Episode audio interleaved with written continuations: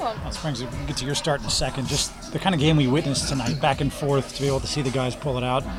Just describe what we watched tonight on TV. I feel like potential playoff baseball for sure. I mean, the way that we kept grinding offensively from the pitching side, the guys that came in, um, feel like you know every game right now could, like I said, that's playoff baseball. I feel like you know from all everybody. I mean, the offense, the, like I said, the way that we play, just not giving up. You know, getting down, blowing the lead. You know, tie ball game. It's guys never stop competing, stop playing, and uh, it was a lot of fun to watch. So exciting. Felt like you were cruising there for a little bit. That four-run inning. Just take us through it. What happened?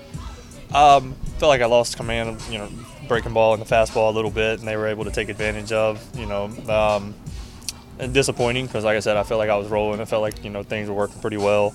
Um, and just kind of lost command a little bit, and they took advantage of it. So it's frustrating. It's not how I wanted to go, especially after having pretty much a bullpen yesterday, bullpen day. Um, I needed to go at least six tonight to you know to kind of give those guys a little bit of a blow. So um, they still you know do what they do every time they pick us up, but uh, you know frustrating. But at the end of the day, we were able to win, so that's you know that's all I care about. Jeff, just you, you talk all the time about how this team battles and fights. You guys let a couple leads get away and still come back I mean, it's it's a good time to really be clicking on you know all sides of it, especially offensively. That was I mean a blast to watch. Everybody stepping up.